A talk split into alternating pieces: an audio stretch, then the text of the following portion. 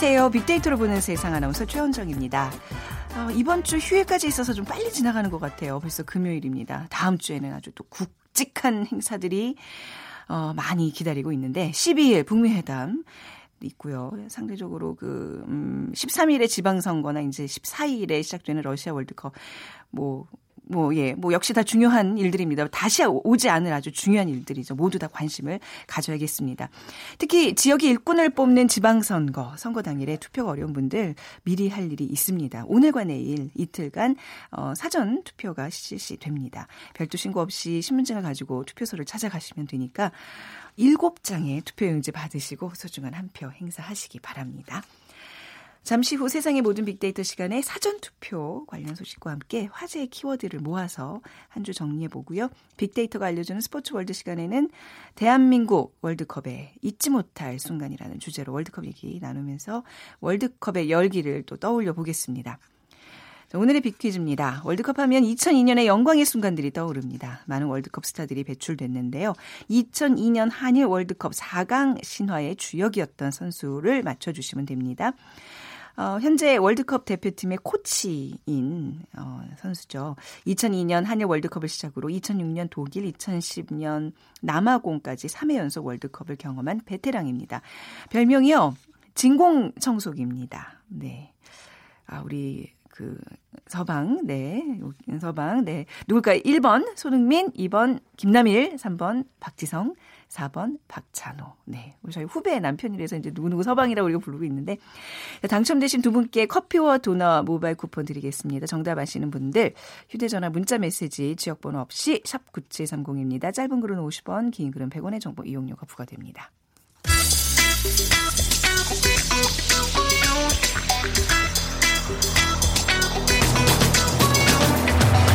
오늘 여러분이 궁금한 모든 이슈를 알아보는 세상의 모든 빅데이터.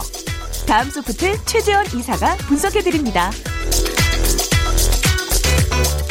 다음 소프트 최재원 이사 나오셨어요. 안녕하세요. 네, 안녕하세요. 네.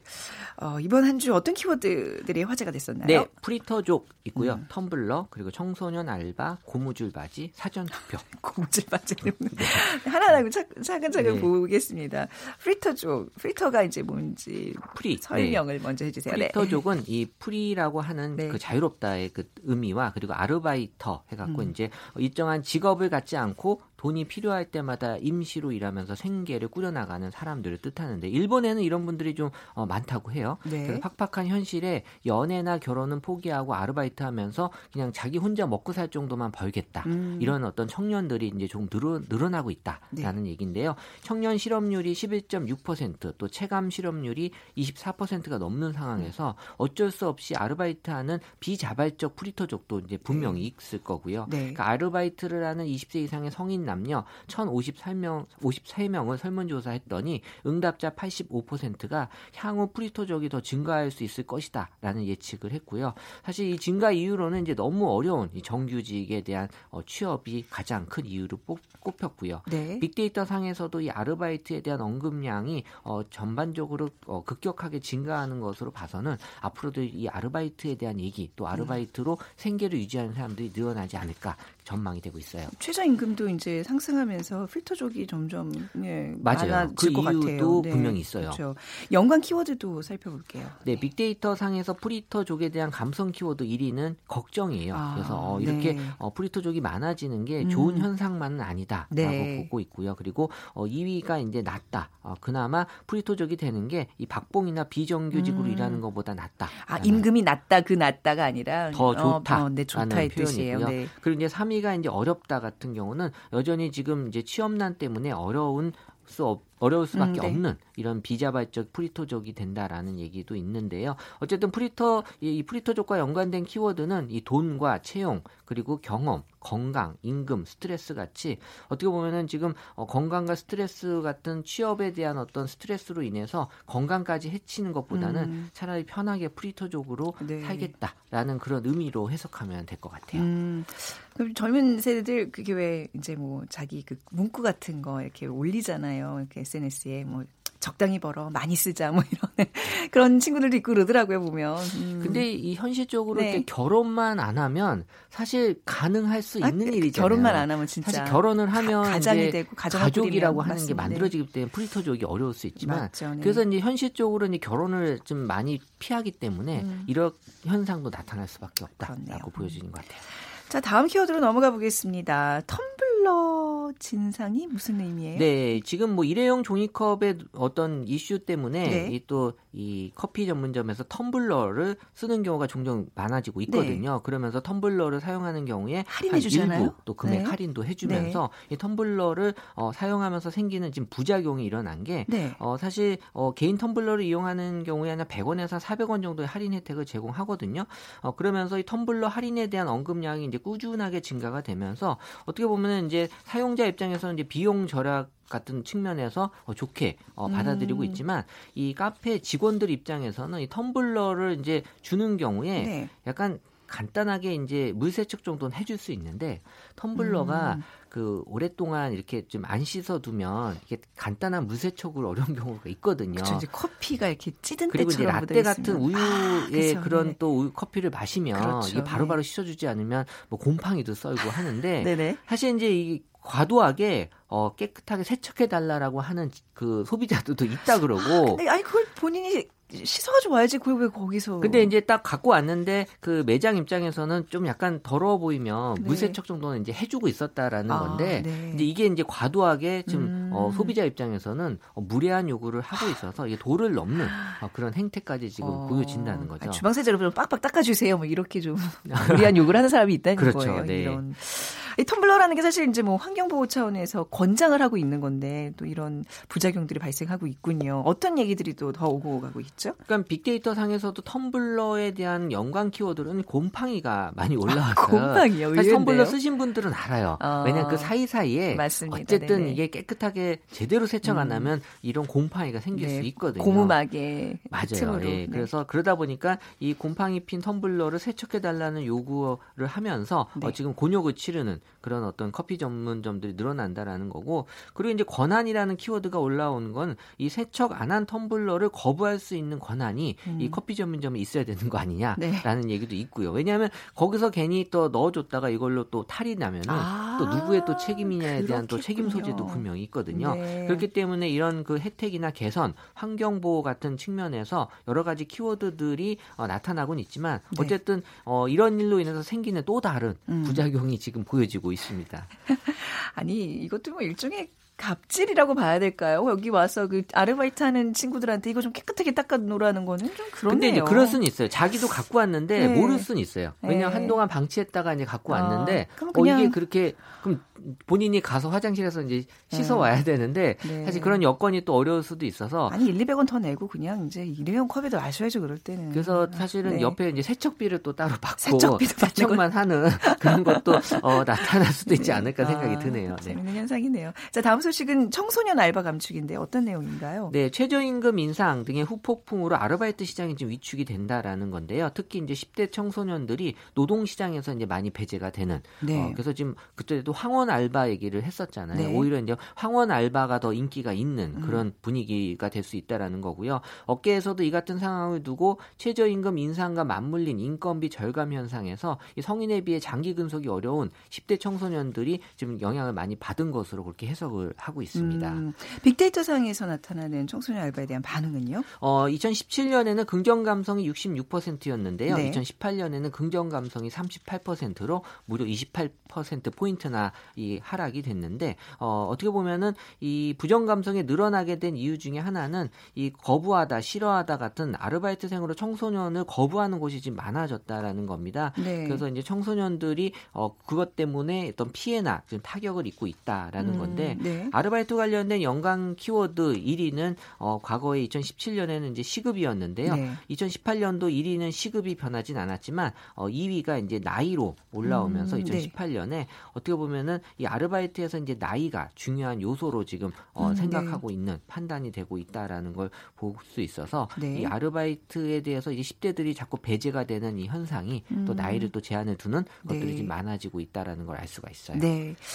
자, 아까도 제가 그 듣고 좀 피식 웃었던 고무줄 바지는 어떤 어떤 이슈를 좀 갖고 있는 건가요? 우리 그 예전에 네. 그 어머니들이 가끔 이제 입었던 이제 그런 네. 바지하고 또 비슷할 수도 있는데 그 몸바지라고 네. 해야 돼. 지금은 이제 남성용 또 고무줄 바지가 뭐 아주 큰 인기는 아니지만 네. 약간 좀 관심을 많이 받고 있다라고 예. 이제 볼 수 있어요. 그래서 시장에서는 이제 관심 있는 사람들 때문에 막 그 판매가 다 되는 네. 이런 사례들도 있다고 하는데 어쨌든 이제 고무줄 바지 대란이라고 기사가 나오는 경우도 종종 있습니다. 그러니까 네. 빅데이터상에서 남성 고무줄 바지에 대한 언급량이 어, 꾸준하게 늘고는 있어요. 절대 네. 언급량이 많지는 않지만 3월 이후에 언급량이 계속 증가되고 있는 걸로 봐서는 이 날씨가 더워지기 시작하면 인기가 더 끌지 않을까라고 어. 생각이 들어요. 이게 사실 입어본 사람들은 알 것 같아요. 어. 네. 전 입어보진 않았어요. 우리 네. 저기 우리 프로그램 김호상 PD가 고무줄 바지 입고 다녀서 제가 많이 웃었어요. 그, 그런 네. 고무줄 바지 말씀하시는 거죠? 맞아요. 네, 소세지 바지처럼 생긴 네, 훨씬 더 이제 재질이 좀 시원한. 시원한. 네, 우리 김호상 PD는 너무 좀 더워 보이는 바지를 입고 계시긴 해요.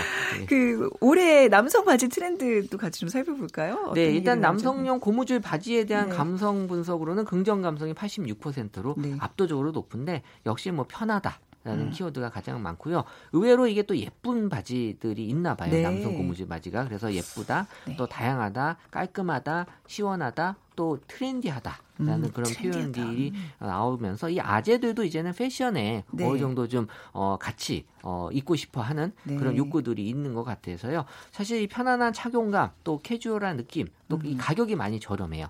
또 디자인도 심플하고 네. 또 시원한 소재, 세련된 느낌 이런 걸 통해서 어, 지금 이제 경기가 불황이기 때문에 어떻게 보면은 좀 어, 편하고 또 가격도 저렴한 네. 이런 그 상품들이 어, 또 인기가 되는 요소가 되는 것 같아요. 아, 지금 보니까 이런 거였군요. 그러니까 약간 좀 트레이닝 같은 느낌의 어떤 그 활동성도 주면서 그 잘생기고 몸매 좋은 사람들이 입으면 멋있는데 그, 말이죠. 그 말씀하신 건 뒤에 이게 무슨 얘기가 나올 건지 아시죠? 뭘 입어도 다 멋있습니다. 어, 애매합니다. 네. 예. 패션의 완성은 네. 뭐 옷은 아니니까요. 뭐 최재현 이사님 정도면 충분히 입으실 수 있고요. 아니요, 네네. 저는 괜찮습니다. 네.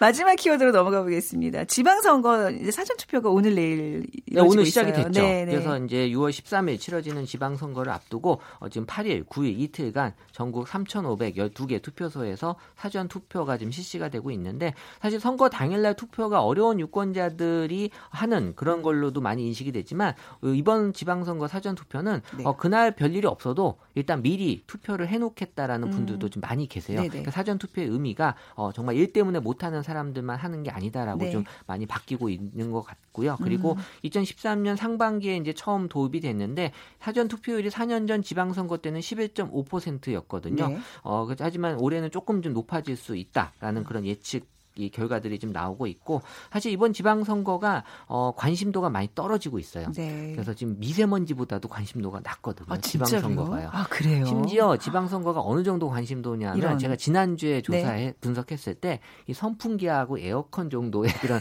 관심도예요. 날씨가 더워지면서 아니 어, 선풍기 에어컨은 바람이라도 불러 일으키지 이건 지금 아무 바람이 없는 거예요. 네, 그만큼 네. 지금 이제 어떻게 보면 이제 투표율이 지금 56.8%였는데 네. 2014년에 그거에 지금 못 미칠 것 같다라는 아. 지금 많은 예상들이 지금 나오고 있어서 네. 사실 우리 투표율만큼 도 우리가 또 가져가야 될 이 권리이기 때문에 꼭 좀 예, 했으면 좋겠어요. 아 이게 네. 비용이 얼마나 많이 낭비하게 되는 거죠. 우리가 어, 투표를 안 하면서 그러니까요. 예. 네. 아니 오늘 보니까 대통령께서도 사전, 사전 투표 하고 계시는데 네. 자 이거 뭐 이렇게 뭐 최저 뭐 투표를 이런 거 안 드실 수 있도록 자, 좀 열심히 투표에 대한 어떤 관심 좀 가져주셨으면 좋겠습니다. 네. 어, 사전 투표에 대한 반응 우리 바, 살펴봤나요? 네, 일단 네네. 사전 투표에 대한 반응은요. 역시 네. 이제 소중하다, 어, 중요하다, 네네. 좋다, 필요하다 같은 그런 표현들이 나타나면서 사실 투표만큼은 우리가 사실 꼭 해야 돼. 그래서 음. 이 사전 투표에 대해서 어, 이 투표소와 신분증, 투표 시간 등에 대한 여러 가지 그 정보들이 네. 어, 지금 오늘 내일 많이 또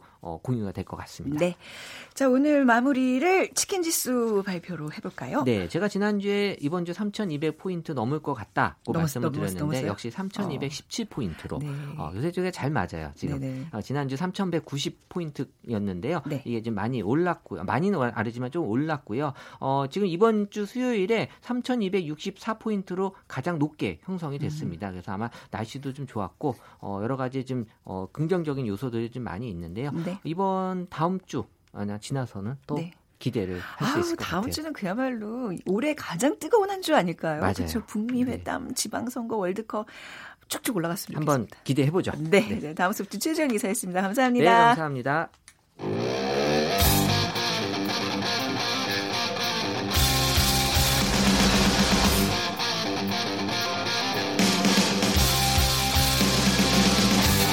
빅데이터로 알아보는 스포츠 월드 KBS 스포츠국 정충희 기자와 함께 합니다.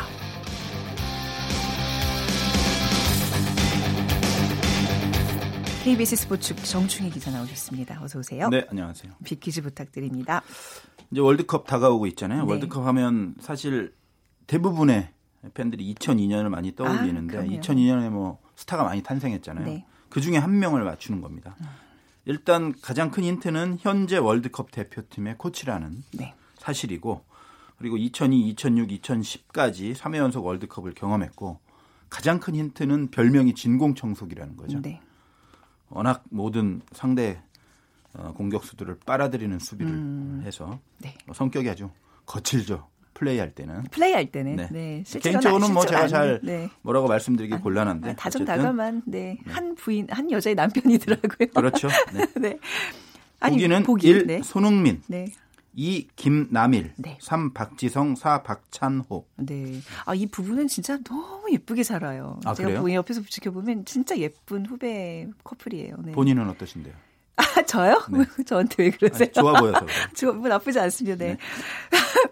네. 빅데이터를 보는 세상으로 문자 보내주시기 바랍니다. 휴대전화 문자 메시지 지역번호 없이 샵 9730이고요. 짧은 글은 50원, 긴 글은 100원의 정보 이용료가 부과됩니다. 아, 야, 너무 웃기지, 갑자기.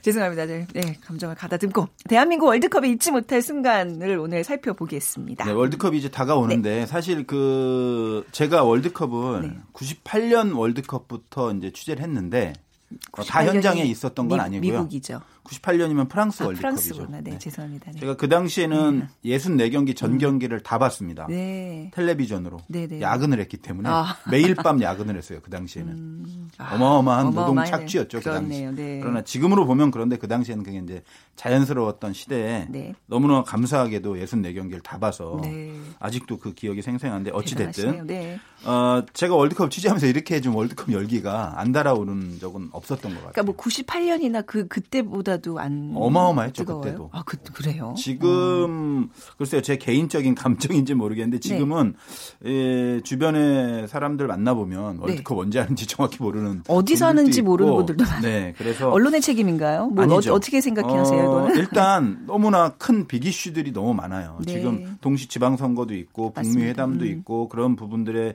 우리 그 어떤 국민들의 시선이 많이 지금 쏠려 있는 것 갖고 아까 뭐 미세먼지도 얘기하던데 네네. 월드컵은 더 뒤지 않을까라는 생각도 음. 드는데 그런데 이거 이것이 휘슬이 울리면 또 달라져요. 아, 그럼요. 경기는 시작되면 월드컵은 월드컵이라는 말이 아마 나올 네. 거고 네. 그렇기 때문에 이번 시간에 한번 이전의 월드컵은 어땠나 네. 한번 돌아보면서 음. 이번 신태용 후에도 뭔가 조금 도움이 될 수 있는 교훈을 얻을 수 있지 않을까 해서 제가 한번 준비해 네. 봤습니다. 우리가 처음에 월드컵에 출전한 거는 언제 언젠가요? 음, 54년 스위스 월드컵인데요. 아, 이제 예. 어, 헝가리에게 9대 0, 터키에게 7대 0으로 지고 돌아오셨죠. 그 당시에 네. 헝가리 같은 경우에 지금은 좀 약한데 네. 푸스카스라는 정말 대단한 슈퍼스타가 있었어요. 어. 그 선수에게도 이제 골을 내주면서 어, 도합 16골 네. 실점하고 돌아왔고 그 이후에 한동안 네. 월드컵 본선에 나가질 못했죠. 아, 그랬군요. 네. 그 역사적인 첫 골의 주인공 누구로 기록이 돼 있어요? 어, 박창선 선수라고요. 아, 저 예. 이것도 상당히 기억나는데 네네. 86년 멕시코 월드컵. 86년 월드컵 때가 기억이 생생히 나세요? 그럼요. 음, 네네. 나이가 많아요. 네 네. 어, 예, 어떤 경기였죠? 그 당시에 네. 조편성이 사실 완전 최악이었어요. 음. 아르헨티나, 이탈리아, 불가리아. 아, 뭐 지금보다 더하네요. 거의 뭐 이건 뭐 네. 1차전이 또 아르헨티나였어요. 아. 그 당시에 이제 마리 제가 기억하기로 마라도나 부르차가 발다노 뭐 음. 엄청난 선수들이 많이 있는 그 우승 후보였는데 네. 세 골을 당연히 내줬죠. 네. 그런데 저희 우리나라가 어, 역사적인 네. 첫 골을 기록했어요. 박창선 네. 선수.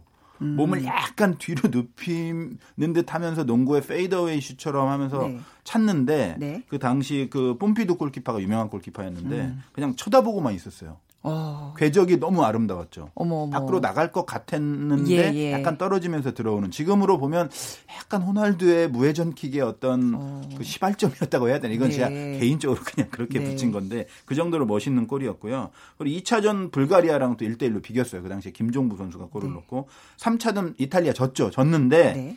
이 당시에 그 최순호 선수의 골이 네. 월드컵 역대 멋진 골 가운데 하나로 꼽힐 정도로 음. 대단한 그 슈팅이었거든요. 네. 그래서 그 물론 16강에는 진출하지 못했지만 네. 정말 강, 강호들을 상대로 인상적인 경기를 했던 그런 대회였고 이 대회를 시작으로 우리나라가 이번 대회까지 9회 연속 월드컵 본, 본선에 진출했거든요. 이것은 세계 6위의 기록입니다. 음. 그러니까 브라질이 21번인가 아마 네. 그럴 거고 그리고 독일, 이탈리아, 아르헨티나, 스페인 네. 정말 축구 강호들에 이어서 6위예요. 물론 아시아 지역이라는 특수성이 있긴 하지만 어찌 됐든 그 일본 일본이랑은 어때요? 아, 일본도 못 나갔죠 중간에. 어, 네. 네. 뭐 이란도 마찬가지고 어. 사우디도 마찬가지고 네. 이것은 세계 6위의 기록이기 때문에 상당히 충분히 박수 받을 만한 기록이다 이렇게 그쵸. 생각이 됩니다. 사실 본선에 진출한다는 거 그거 자체만으로도 굉장히 축하받고 그럼요. 그럴 네. 일인데 네. 우리가 좀 이제 기대 수준이 좀 많이 높아지게 아, 그렇죠. 네. 90년대에 들어서는 좀 성적이 어땠어요? 아, 일단 90년에 이제 3패로 끝났고요. 나 그건 뭐 황보관 선수의 한 골 정도 기억나고 네. 나머지는 잘 기억이 안 나요. 우리가 항상 보면 뭔가 조편성이 잘 안 되는 것 같아요. 그 느낌인가요? 그냥? 그런데 우리는 항상 약체예요. 아, 어디 있기든. 우리가 FIFA 랭킹이 보통 52, 60이 왔다 갔다 음. 하는데 32개 나라가 월드컵에 네. 나가는데 네. 어느 팀이랑 만나도 사실 약체죠. 그는 상대적으로 네. 조금 더 어려운 조가 있고 조금 더 네. 뭐덜 어려운 조가 있는 거지. 음. 우리에게 쉬운 조는 없고요. 네. 어, 미국 월드컵 때도 조편성이 네. 독일, 스페인, 볼리비아. 아, 이건 뭐 거의 뭐 말을 할 수가 없을 정도인데 네. 이 당시에 가장 기억나는 골이 저는 두 골 정도 있어요. 나. 서정원 선수가 스페인이랑 할 때 경기 거의 종료 직전에 오른발로 골키퍼와 골문 사이로 집어넣었던 골. 그리고 독일전에서 네. 그 홍명보 선수의 오른발 중거리포. 이때 스페인, 독일 다 정말 최강 팀들인데 우리가 뭐 큰 차이로 지거나 이러지 않았어요. 그러니까요. 심지어 스페인이랑은 지금 동점이라고 동점이었고 예.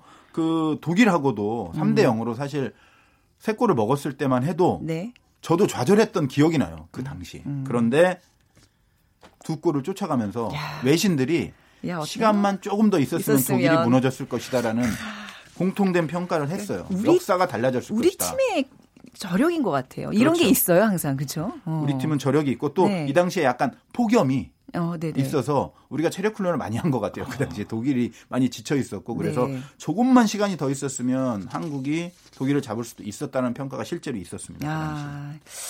98년 프랑스 월드컵. 프랑스 네. 월드컵은 역시 두 명을 꼽으라면 제가 하석주 차범근이죠. 네. 하석주 선수 같은 경우는 멕시코와의 1차전에서 음. 어, 사상 최초로 선제골을 왼발 프리킥으로 넣었는데 네. 몇분 뒤에 백태클을 해서 퇴장당했어요. 그 당시에 피파가 백태클은 엄단하겠다라는 네. 그 이야기를 했었고 그게 지금도 이어지고 있죠. 그렇죠. 1호. 네. 아, 그, 그게 1호였어요. 네, 하석주 아, 선수가 예, 며칠 예. 전에 그 저희 축구팀 기자랑 그 인터뷰를 했는데 그런 네. 얘기를 했다고 해요. 방송도 됐는데 그 퇴장을 당하고 경기장에 있을 수 없어요. 그래서 밑에 어, 경기장 그 작은 방으로 들어갔는데 아니 저희 퇴장 레드 카드 먹으면 네 벤치에 맞으면, 못 앉습니다. 아 그렇습니까? 네, 네. 예, 예. 어, 라카로 가야 네, 되는 거예요. 후반에 그 함성 소리가 세 번 들리더래요. 네. 그래서 아 세 골 먹었구나. 아. 너무 좌절감과 열패감과 네. 실망감과 그래서 그 이후로 차범근 감독의 얼굴을 한 번도 제대로 쳐다본 적이 없대요. 음. 차범근 감독이 그 당시에 사실 중도 경질됐거든요. 대회 도중에. 네. 아주 전무후무한 일이죠. 네. 그런 아픔을 본인 때문에 차범근 감독이 그렇게 된 것이 아니냐라는 죄책감 때문에 음. 얼굴도 못 쳐다봤고 한 번도 본 적이 없대요. 그 경기를. 어머. 다시 비디오로 돌려서. 그래서 저희 강재훈 기자가 취재를 했었는데 네. 그 취재할 때 처음 봤대요. 아. 인터뷰를 하면서 이제는 좀 마음을 가라앉히고 네. 다시 돌아보는 그래서 그 너무 가슴 아픈 기억으로 개인적인 상처지만 또 그때도 우리 국민들이 또 선수에 대한 또 질타 이런 게 또 심했었잖아요. 그렇죠. 그 기억이 그 당시에 네덜란드한테 네. 또 5대 0으로 지고 음. 뭐 제가 그 경기하는 대회 내내 한달 네. 넘게 야근을 한 달 정도 야근을 했지만 네. 가슴이 많이 아팠어요. 네. 근데 약간 그런 문화도 이제 우리가 좀 바꿔야 될것 아, 그렇죠. 같아요. 경기는 뭐, 경기일 그러니까 무슨 이렇게 선수를 뭐 비판은 당연히 할 수 있고 아, 네. 선수나 감독도 비판은 비판으로 그냥 받아들이고 그렇죠. 네. 뭐 그렇게 쿨하게 우리가 아, 그러니까 너무 인신 공격을 하지는 말아야 아니, 그렇죠. 되는 거죠. 그렇죠. 인신 공격을 하면 안 되는데 음, 음. 선수들도 뭐 그걸 굳이 그렇게 너무 신경 쓰지 받아들일 않고. 필요는 음, 없어요. 네. 아니 순간 최선을 다했다는 거 그게, 그렇죠. 그게 중요한 거잖아요. 근데 역시 월드컵 하면 2002년이죠. 2002년은 네. 어, 뭐 짧게 하고 넘어갈게요. 2002년은 네. 아, 누가 다 아시기 때문에. 네. 사실은 음. 그 98년 4년 전 월드컵 때 네. 그 네덜란드한테 5대 0으로 졌는데 그때 감독이 히딩크였어요. 근데 그 감독을 우리가 영입해서 평가전을 막 하는데 체코한테 5대 0으로 지고 막 그래서 네. 별명이 5대 0이 됐었는데 맞아요, 결국은 4강시나 네. 이뤄냈잖아요. 그 당시에는 사실 히딩크의 리더십이 주목을 많이 받았죠. 뭐 음. 어, 학연이라든가 지연이라는 여러 가지 네. 그런 것들을 떨쳐내고 오로지 실력으로만 음. 어, 준비를 시켰던 그래서 네. 성과를 냈던 감독이었기 때문에 그 이후에 한국 축구가 한 단계 도약하는데 네. 결정적인 역할을 한 분이죠. 축구뿐만 아니라 사회에 주는 메시지가 굉장히 그렇죠. 컸던 것 같아요. 네, 네, 그게 굉장히 저는 감동적이었고 음. 그리고 나서 이제 2002년 월드컵을 겪고 나서 정말 부푼 마음으로 저도 따라갔던 월드컵, 그렇죠. 독일 월드컵. 아, 맞습니다. 아, 좀 이때 좋았어요. 제 뉴스 신혼, 진행하러 따라갔잖아요. 예, 신혼 때인데 남편과 함께. 아, 어떻게 또 우연히 그렇게 그죠? 됐어요. 네, 네, 네. 어, 미리 그거 뭐 정해진 아니, 그건 아니요. 예. 되게 기분 안 좋아했던 아니, 기억이 나요. 아니, 같이 아니, 간다는 이유로. 정말 일만 했어요. 네. 네. 남들은 뭐 독일 가서 좋겠다 그러지만 이게 또 시차가 있잖아요. 이런 월드컵 경기는. 남편과 네. 같이 가면 좋아하지 않나요? 남편 얘기 왜 자꾸 하세요? 정말. 그러니까 이게 어 유럽이나 뭐 이렇게 미국이나 이런 데서 이제 러시아는 좀 시차가 좀 덜한 편이죠 이번에는요. 6시간. 아, 그 유럽 뭐 비슷해요. 그렇죠. 네. 네. 일하기 힘들어요. 음, 일하기 힘들었던 기억이 있었어요. 그 어떤 그 월드컵으로 남았는지. 뭐 네. 기억하시겠지만은 네. 조별리그 탈락했고 그 뭐랄까요? 그래도 프랑스와의 경기에서 네. 박지성 선수가 강호 우승 후보 프랑스를 상대로 골을 넣었던 장면이 음. 기억에 많이 남고 네. 마지막 스위스전이 너무 안타깝죠. 아니, 그때는 좀 억울하다는 느낌? 저는 어, 오프사이드 네. 오프사이드 논란이 있었는데 네. 어, 한국에서 뭐 대부분 오프사이드라고 했지 어, 했지만 네. 냉정하게 보면 네. 어, 아닌 걸로 충분히 볼 수 있다라는 아, 그런 결론이 나와서 음. 조금 저희들도 아쉽 받고 그러긴 했는데 뭐 네. 받아들이고 돌아왔습니다. 네. 그 막 거리에서 이제 막 그 스위스 사람들과 대한민국 사람들 이렇게 뭐 이렇게 스쳐 지나갈 때마다 막 이렇게 막 째려보고 막 이랬던 기억도 있고. 그렇습니다. 기자들도 아, 사실은 네네. 일단은 응원단으로 변하거든요. 그렇게 되더라고요. 네네. 소리도 지르고 네. 그랬는데. 음, 그리고 나서 이제 남아공 남아공은 어, 떤 네. 대회냐면 네. 사상 첫 원정 16강 진출에 성공했던 대회입니다. 맞습니다. 그랬죠. 제가 기억나는 네. 것은 마지막 경기예요. 네. 나이지리아와의 경기. 음. 우리가 2대 1로 앞서고 있는 상황에는 후반 한 중반쯤에 야쿠브라는 대단히 유명한 선수가 있었는데 네. 그한 골문 2, 3미터 앞에서 도저히 밖으로 찰 수 없는 각도에서 음. 밖으로 찼어요. 네. 그래서 결국 그 이후에 우리가 이제 아. 페널티킥을 허용해서 2대 2로 비겨서 올라갔는데 그 골이 들어갔다면 음. 우린 탈락이죠. 그런데 음. 도저히 밖으로 찰 수가 없어요. 네. 근데 차는 그 대단한 기술을 보여주면서 네. 피파가 선정한 역대 월드컵 5대 실수의 하나로 아, 진짜. 그런 장면이고 네네. 2014년은 안타깝죠. 네. 뭐 1차전 러시아와의 경기에서 기름손으로 해서 네. 비겼는데 알제리에 충격파를 아, 당하면서 말들 아쉽게 탈락했다. 잘 만들어낸. 네. 확실히 그 브라질 올림픽 때의 어떤 그런 것 때문인지 이번 러시아 월드컵에 대한 기대감이 좀 준 것 같기는 해요. 뭐 그렇죠. 그 전, 평가전 결과도 예. 좀안 좋고 전 네. 대회도 전 대회가 중요고 그래서 그런데 네. 또 죽음의 조이기도 하고. 네. 그런데 역대 죽음의 조였을 때 우리가 상당히 경기 잘했어요. 아니 그리고 오히려 독일, 뭐 멕시코, 스웨덴 자기네들끼리 좀 싸우면서 우리가 또 이렇게 승점 같은 거 잘 받아서 2등으로 올라갈 수도 있어요. 어... 너무 비전문가적인 분석이긴 한데 저는 그렇게 믿어요. 저는 뭐 네. 결과와 관계없이 네, 네. 명승부를 할 아. 수 있을 것이라고 생각하고 네. 그랬으면 좋겠습니다. 네. 바로 다음 주입니다. 모두가 한 마음으로 응원해 주시고요. 오늘 순서 여기서 마칠게요. KBS 스포츠국의 정춘 기자였습니다. 감사합니다. 네, 고맙습니다. 네, 오늘 빅퀴즈의 정답은요. 네, 김남일 선수입니다. 어, 오늘 맞춰 주신 두 분, 8021님. 네, 이 방송 듣고 알았습니다. 아, 그러셨군요. 김남일 선수가 대표팀 코치인지 모르셨다고요. 그리고 7098님, 네, 제2의 진공청소기 선수가 탄생하기를 바랍니다. 하셨어요. 두 분께 커피와 도넛 모바일 쿠폰 드리겠습니다. 자, 한 주 잘 보내, 마무리 하시고요. 다음 주 월요일 오전에 11시 10분에 다시 오겠습니다. 지금까지 아나운서 최원정이었어요. 고맙습니다.